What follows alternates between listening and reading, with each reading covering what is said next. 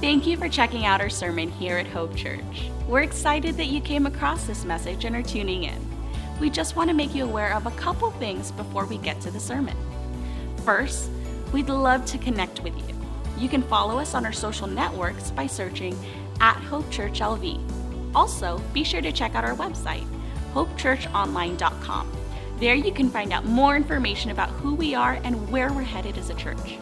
Once again, thanks for checking out our sermon here at Hope Church. Please let us know if there's any questions you have or any way we can come alongside you and your family. Enjoy the message. Anybody else been doing some decorating around your house in the last couple of weeks other than me? Amen. Yeah, thanks to the wind in Las Vegas, we got to do it twice at our house, right? I think Chicago owes us an apology. We must be the windy city, not Chicago. Uh, but usually, when you start decorating for us, it usually begins around Thanksgiving weekend. We start dragging out a bunch of boxes that look like this. Anybody else got some boxes like this that you use at your house, right? What is this? It's a storage box.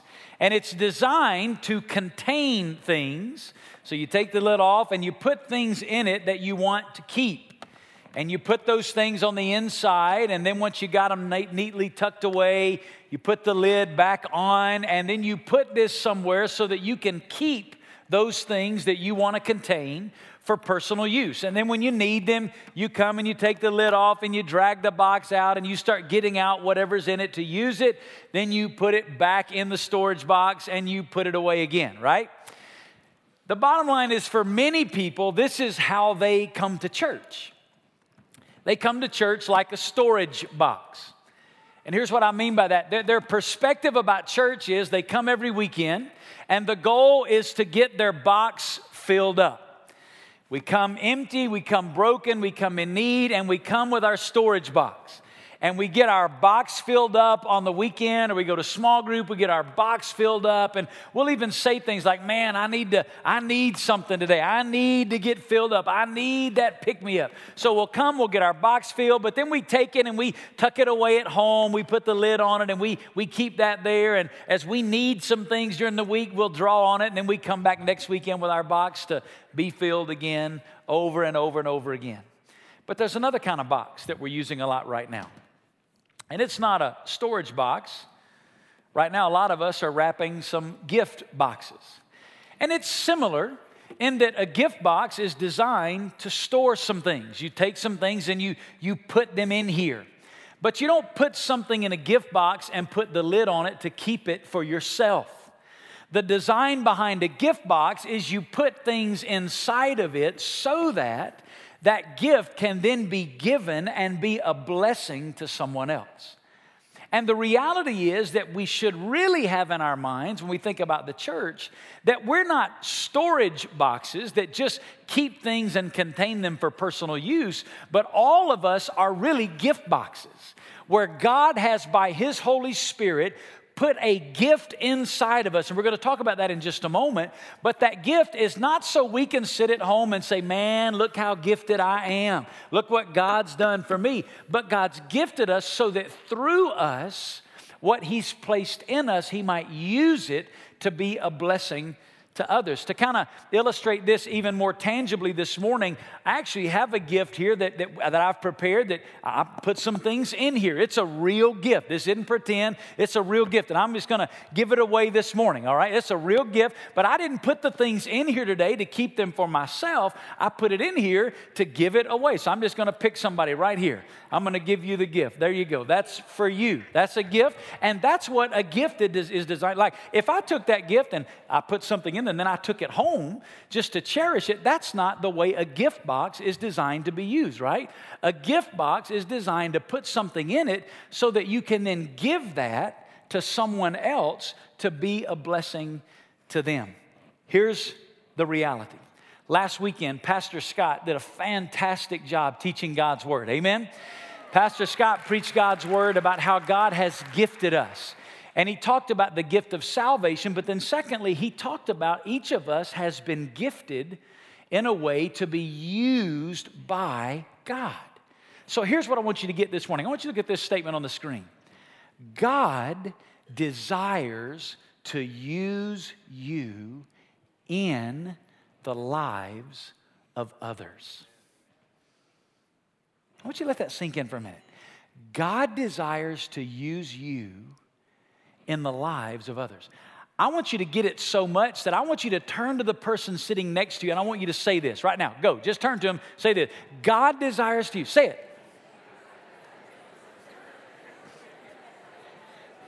It's always so fun watching you do that because you don't ever know which way to go first, right? If you're if you're on the end of the row, it's easy. But if you're in the middle, it's like, I don't know, am I saying it at the same time?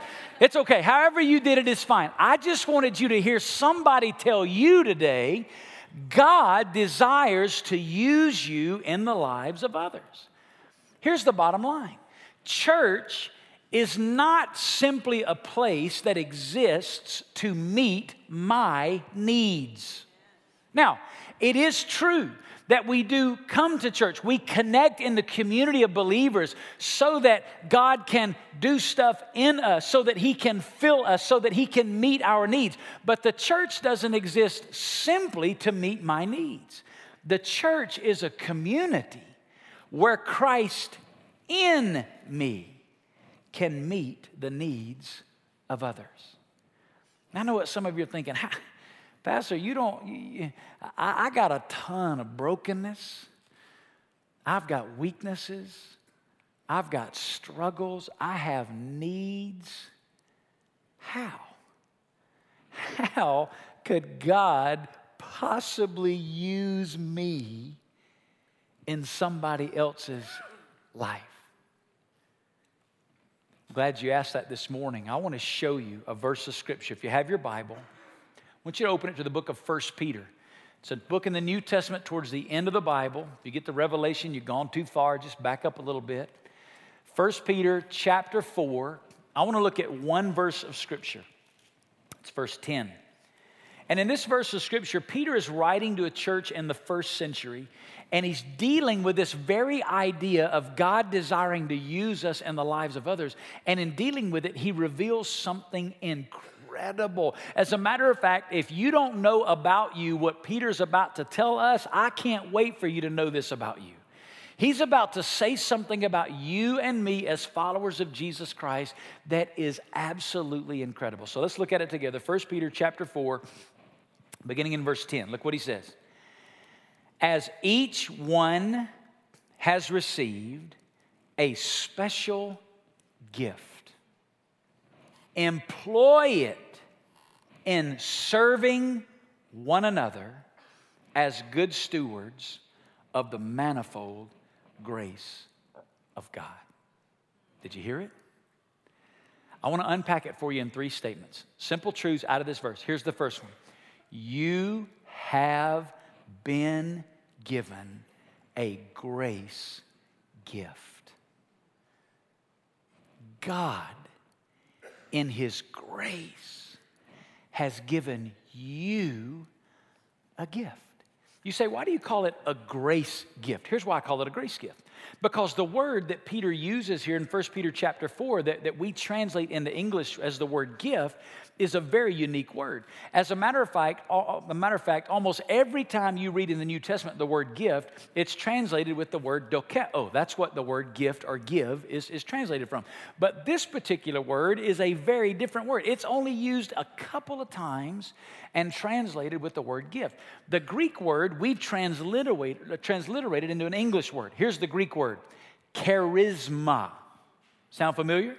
We got the English word charisma from it, but the English word charisma does not mean the same thing as this Greek word charisma. This Greek word charisma comes from a root word that is a very special word.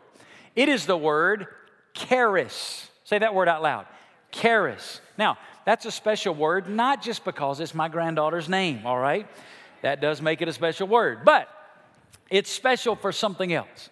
The word charis is special because every time you see the word grace in the New Testament, you know what the Greek word is? Charis. Charis is the word in the Bible for grace. Anybody else in the room like grace? Amen. I don't know about you, but I am thankful for the grace of God. Everything that I am today, I am because of the amazing grace of God. And the Bible here says that at the moment of salvation, God, in His infinite wisdom and by His grace, has given you a supernatural, divine enablement. I didn't earn it. I don't deserve it. I didn't work for it. But just because He's gracious, at the very moment you and I became a follower of Jesus Christ, God, in His infinite grace, gave us a gift. Now, we know He's given us the gift of salvation, but beyond that, in His grace, He's given us this divine enablement. Listen to the way my seminary professor, Dr. Jimmy Millikin, who impacted my life significantly, listen what he says about this word charisma. Look at it on the screen. He said, Charisma is the outward manifestation, not of that with which one is born, nor inherited through the womb of their mother, but what is implanted by the Holy Spirit when one is reborn. It is that which is accomplished in and through the believer by the Holy Spirit which would otherwise not be accomplished. Again, I'm not talking here about your natural abilities. I'm not talking about your skills. I'm not talking about your talents we should leverage all of those things for the glory and honor of God. Amen? Every time or every talent, every skill, every ability that we have, we should seek to leverage those Christ in us, living through us, leverage those things for the glory and honor of God. But this is not, this word charisma is not talking about your natural abilities or talents or skills. This word is talking about a supernatural gifting that is given to you by the Holy Spirit as a work of the grace of God that is solely an expression of His work in and through you. When you study the New Testament, the Bible talks about these gifts in multiple places. For example, Romans chapter 12, Paul begins to make a list of these gifts. Then in 1 Corinthians chapter 12, 13, and 14, Paul talks about these gifts. And then in Ephesians chapter 4, you find another place where they talk about some of these gifts. As you study through the New Testament, there are over 25 different gifts mentioned in the New Testament, and I believe convictionally that the New Testament does not even give us an exhaustive list of all of the gifts that are given to us by the Holy Spirit. I don't think we even know all the gifts that are, that are, that are possible as grace gifts given to us by the Holy Spirit. But the Bible does mention some gifts like leadership, gifts like giving, gifts like mercy, gifts like prophecy. These are workings of the Holy Spirit of God by His grace. Let me give you an example. One of the gifts the Bible mentions is the gift of teaching. Now, all of us as Christians have the responsibility to teach other people. It's called discipling all of us as Christians have a responsibility to pour into the lives of other believers, discipling them in their faith. But the Bible says some among the fellowship have been supernaturally grace gifted with the gift of teaching in such a way that it benefits the whole body. It's one of the gifts that God has given to me as a senior pastor, teacher in a church. Every senior pastor, teacher, those that stand and teach the Word of God, they have this gift of teaching. Now, I know some of you see me up here and you hear me teach and you think, no, you're just a good communicator.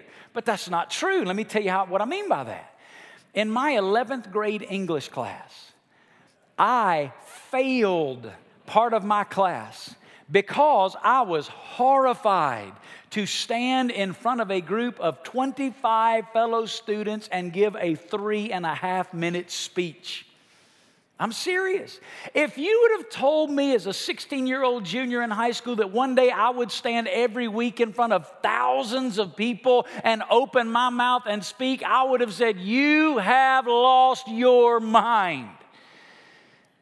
But when I came to know Jesus, the Holy Spirit of God, not because I deserve it, not because I earn it. God, in His grace, supernaturally gifted me with a gift of teaching so that now when you hear me preach or teach on a Sunday, don't leave here and say, Man, Pastor Vance, that was a great sermon. No, give glory and honor to God because it is the grace of God that has supernaturally gifted those who teach the Word of God so that the Spirit can work through them to build up the body of Christ. Another example is the example of giving. All of us have a responsibility to give, right? The Bible teaches that we're all to live generously, but the Bible says that some have been supernaturally grace gifted to this level of generosity, and I know who some of you are. And here's why I know that because every time there's a need in our church, you are the first one to say, How much does it cost? What can I do? How can I give? How can I make a difference? How can I make an impact there? These are people that have been supernaturally grace gifted to give. Listen to the way John MacArthur writes about it. I love his statement. Look at this on the screen. Each believer's spiritual giftedness is unique. Hear that, let it sink in. As if each were a spiritual snowflake or fingerprint. It is as if God dips his paintbrush into different colors or categories of gifts on his spiritual palette and paints each Christian with a unique blend of colors. How about that? Isn't that awesome? But get this God didn't do that.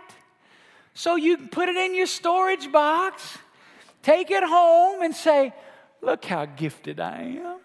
Lord, thank you for gifting me.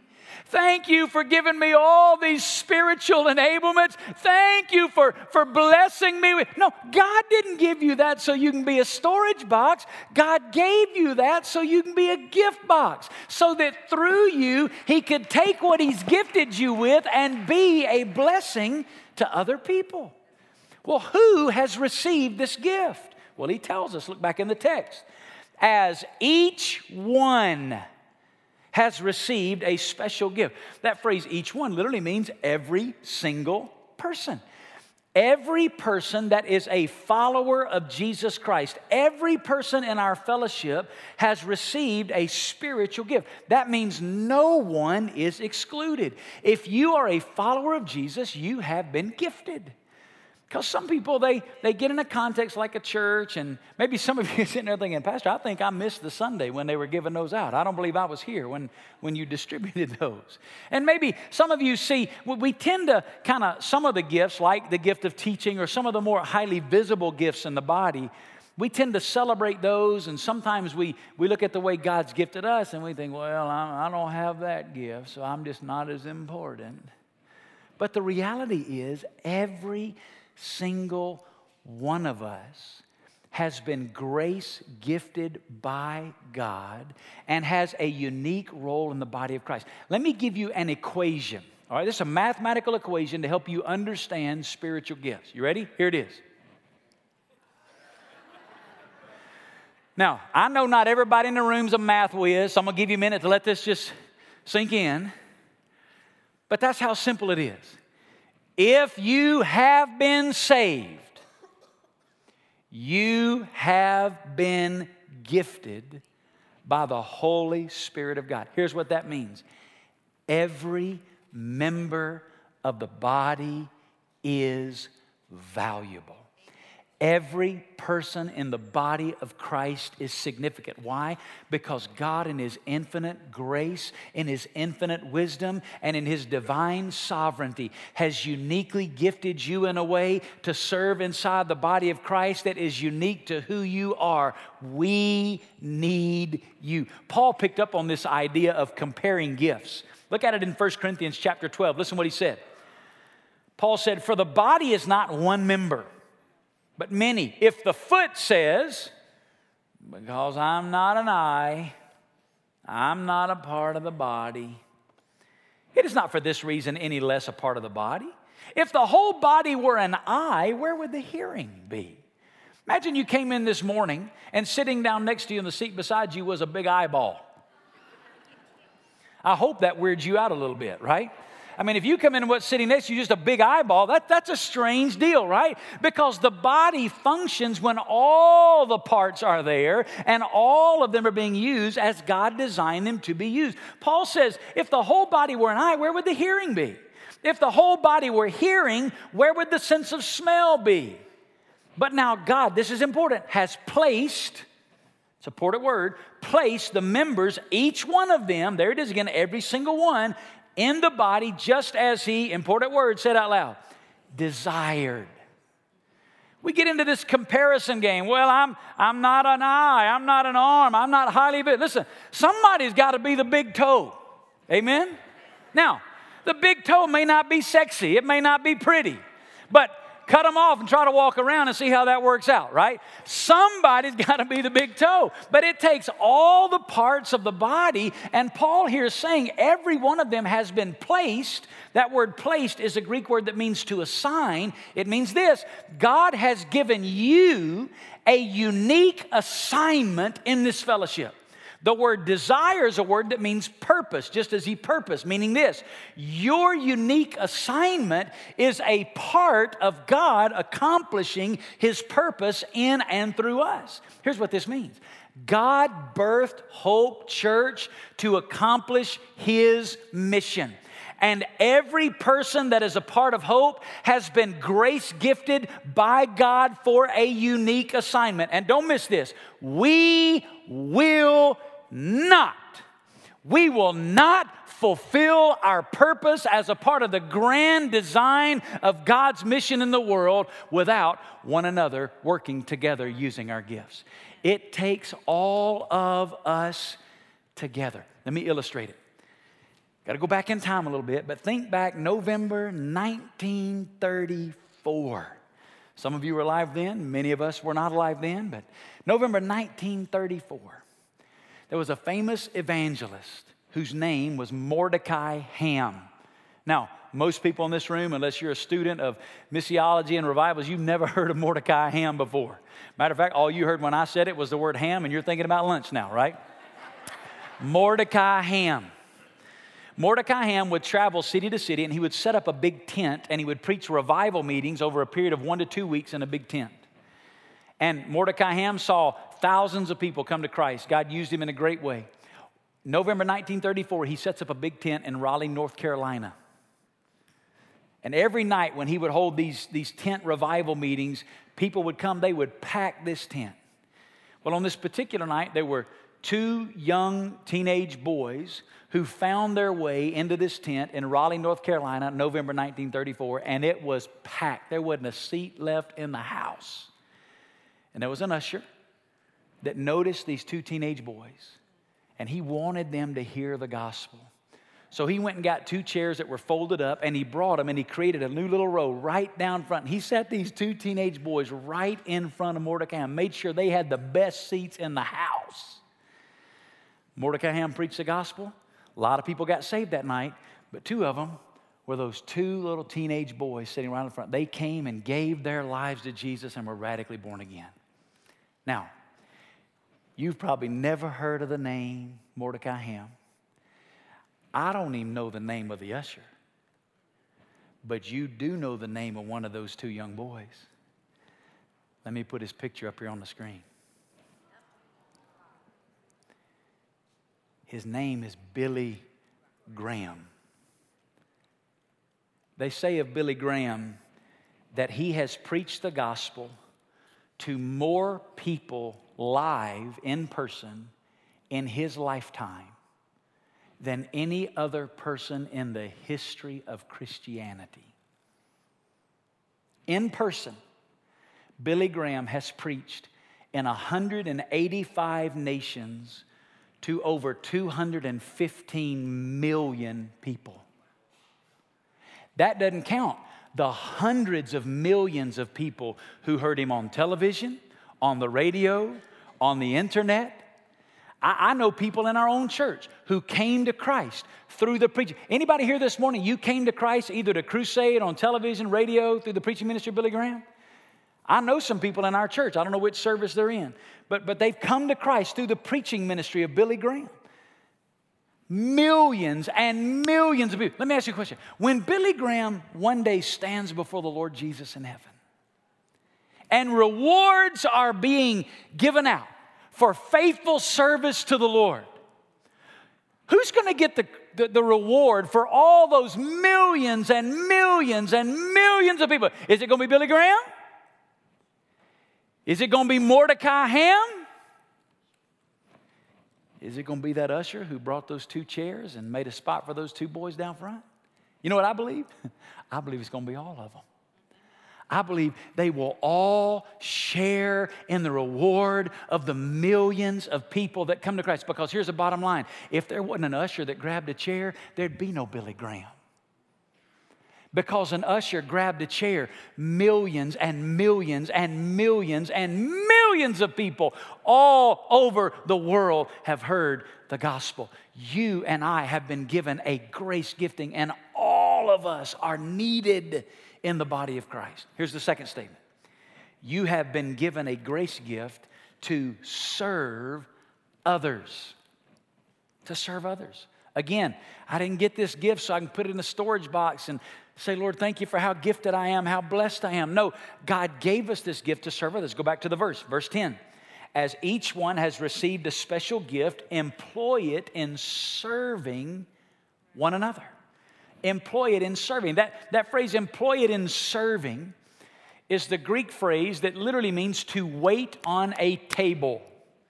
It's the idea of a server or a waiter in a restaurant setting where someone is eating and you are making sure they have everything that they need, right?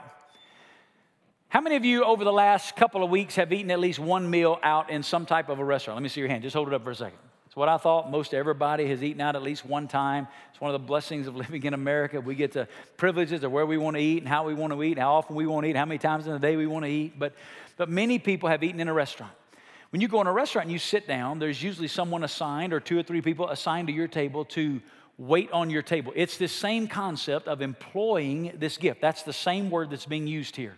Now, let me just kind of time out and do a parenthetical here, and let me just encourage all of us as Christians. If you are in a restaurant, Christians should be the most generous tippers that live in Las Vegas. Amen? Listen, we don't tip based on how well they serve.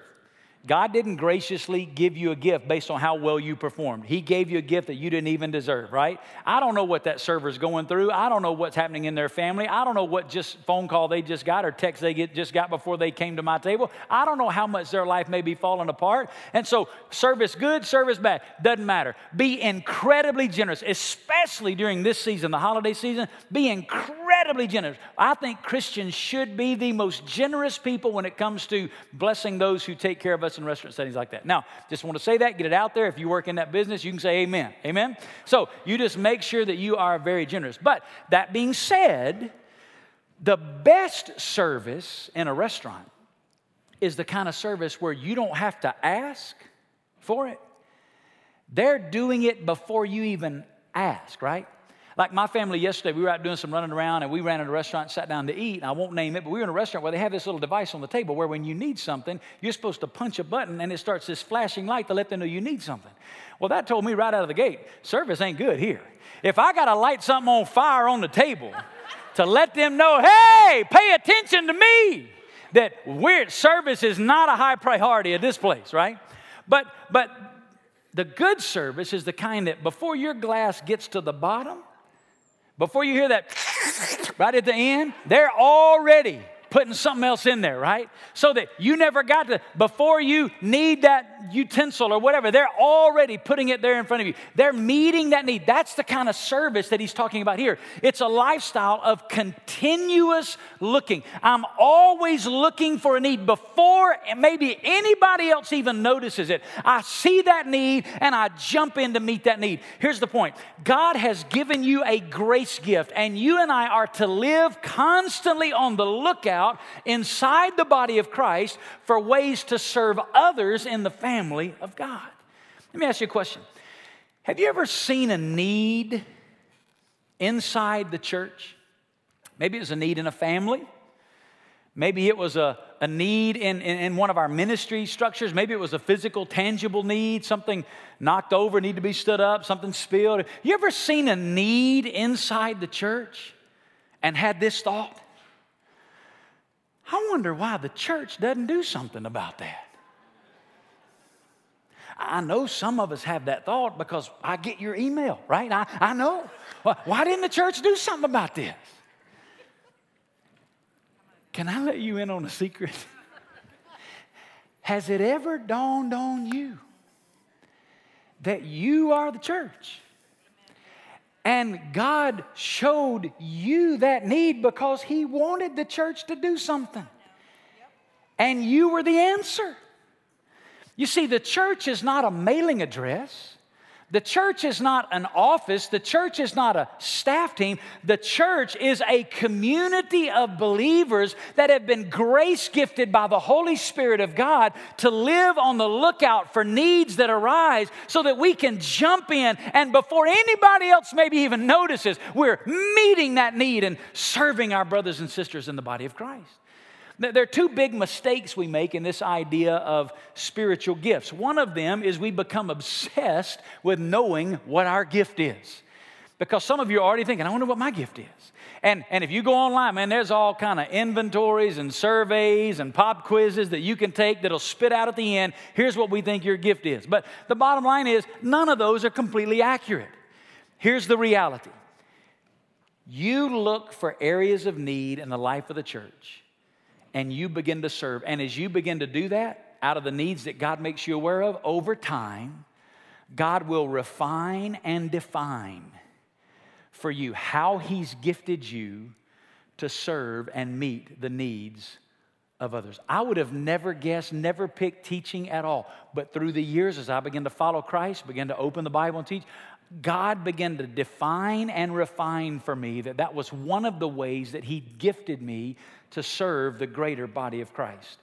So, in a moment, I'm going to talk to you about when you leave today out in the courtyard, there's a tent that we have set up. There are all kinds of stations out there of needs that we have in our church. And I'm going to challenge you if you are not currently serving, stop by that tent and look for an area where you can begin to use your gifts in service to the body of Christ and as you do that, God will refine and define specifically how He's gifted you and how He desires to use you in the lives of others. Here's a, a second way we, we commonly mess up when it comes to spiritual gifts is we think the gift is all about us. We, we kind of wear that gifting like a badge of honor, like we're somebody because we got this gift. Listen to what, again, my professor taught me. Look at it on the screen.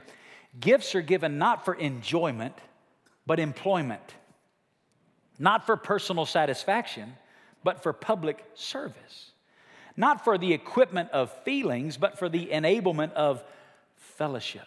They're always given for others. That's why Paul wrote it this way in 1 Corinthians 12. He said, But to each one is given the manifestation of the Spirit for the common good spiritual gifts as God designed them are not about me, they're about what God desires to do through me in the lives of others. And if what I'm calling a spiritual gift is all about me and my fellowship with the Lord, that's not a spiritual gift. Spiritual gifts are designed for the building up of the body of Christ to allow Christ in me to live through me and serve my brothers and sisters in Christ. Make sense?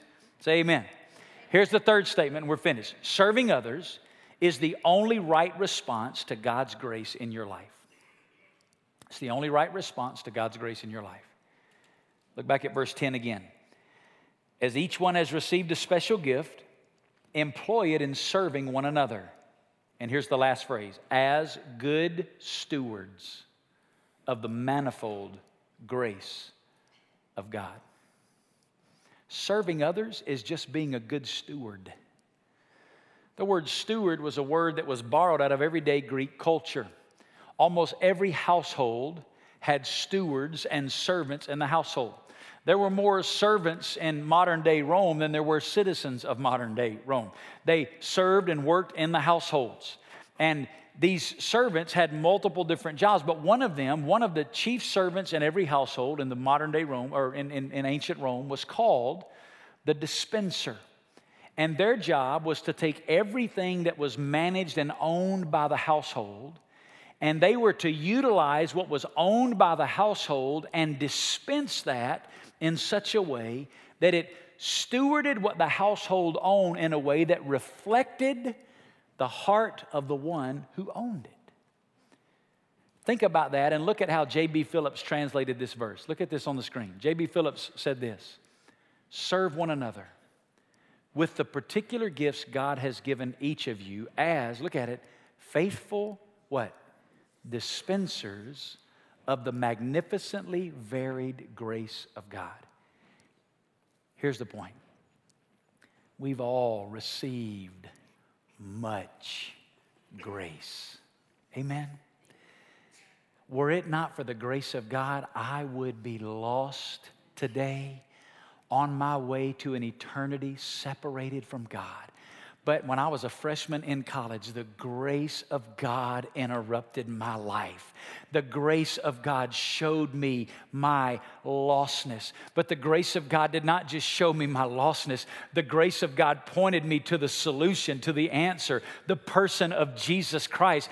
God, who came into the world, took on human flesh, lived a sinless life, did what I couldn't do. Then He offered that body on a cross for my sin, and He died on the cross cross for me so that my sin could be paid for. But he didn't stay dead. He rose again from the dead so that I could be forgiven of my sin and I could have his life in me. All of that was made possible because of the grace of God. I would have never figured that out on my own. I could have never earned my way into a right standing with God. But the grace of God saved me. And every one of us in this room that have come to know Jesus, you have an experience just like that where the grace of God saved you. But listen, the grace of God saving us is just the starting point. The grace of God has done so much in our life. The grace of God protects us. The grace of God uh, uh, heals us. The grace of God provides for us. The grace of God sustains us. I'm the husband, the father, the co-worker, the friend that I am today, all because of the grace of God. I've been entrusted now with a supernatural enablement, a grace gift. And here's what he's saying. Now I'm to simply be a faithful dispenser of that amazing, the only right response to that grace is to now share that grace with others. Allow the grace of God in me to work through me in the lives of others. So here's my challenge for you today. I want to give you a very specific challenge almost everybody in this room that comes to Hope regularly, you get poured into two to three hours a week. Gather time here on the weekend, then group time during the week. Two to three hours a week you get poured into. Here's my challenge to you take two to three hours a month as a starting point and pour back out two to three hours a week, it's coming in as a starting point. Now, some of you, listen, we got a lot of these people in our church, and I think, listen, the reason we're the church we are is because there's a lot of these people in our church. There's a lot of, I look around the room and I, I'm catching eyes with some of these people. I thank God for you. But we got some of these too. And here's my prayer today that all of these, they become these. So I'm going to ask you if you don't have a current place where you know two to three hours a month you're serving, here's my two minute challenge. When you leave today, stop by that tent in the courtyard for two minutes. Two minutes. Find a place where you can give a couple of hours a month as a starting point to begin being a faithful dispenser of the grace that God has put in you. Amen? Let's pray together this morning. Father, I thank you for your word today, and I pray that you would use it for your glory and honor. Holy Spirit, right now, would you speak as only you can into the lives of the people in this room? And as you sit here today quietly before the Lord, in just a moment, we're going to have an opportunity to stand and sing a song of worship.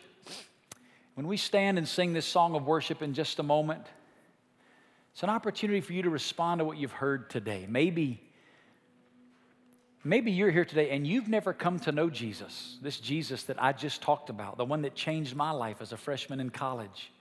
When I came to know him personally, maybe you've never come to know Jesus. If you don't know Jesus and you'd like to know more about how you can become a follower of Jesus today, experience the forgiveness of God, when we stand to sing in just a moment, you just slip out from where you're standing. You can come to, we have some pastors down here at the front. You can come to any one of these pastors, and here's all you have to say I need Jesus.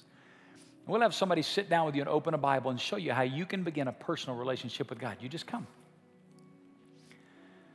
For others of you today, maybe Maybe as we've been talking today, maybe God's put somebody on your heart, somebody that you know, a relative, a friend, a coworker, and they don't know Jesus. And God's put them on your heart, and you just want to come and pray for them today. Man, these altars are going to be open. You can come and just get along with God and pray.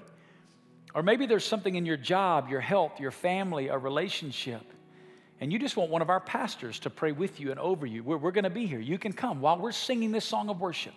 You come. We'd be honored to pray with you and for you today. But for the rest of us, I want us to be in a spirit of worship as we sing these songs and think about how God is using us to serve others in the family of God.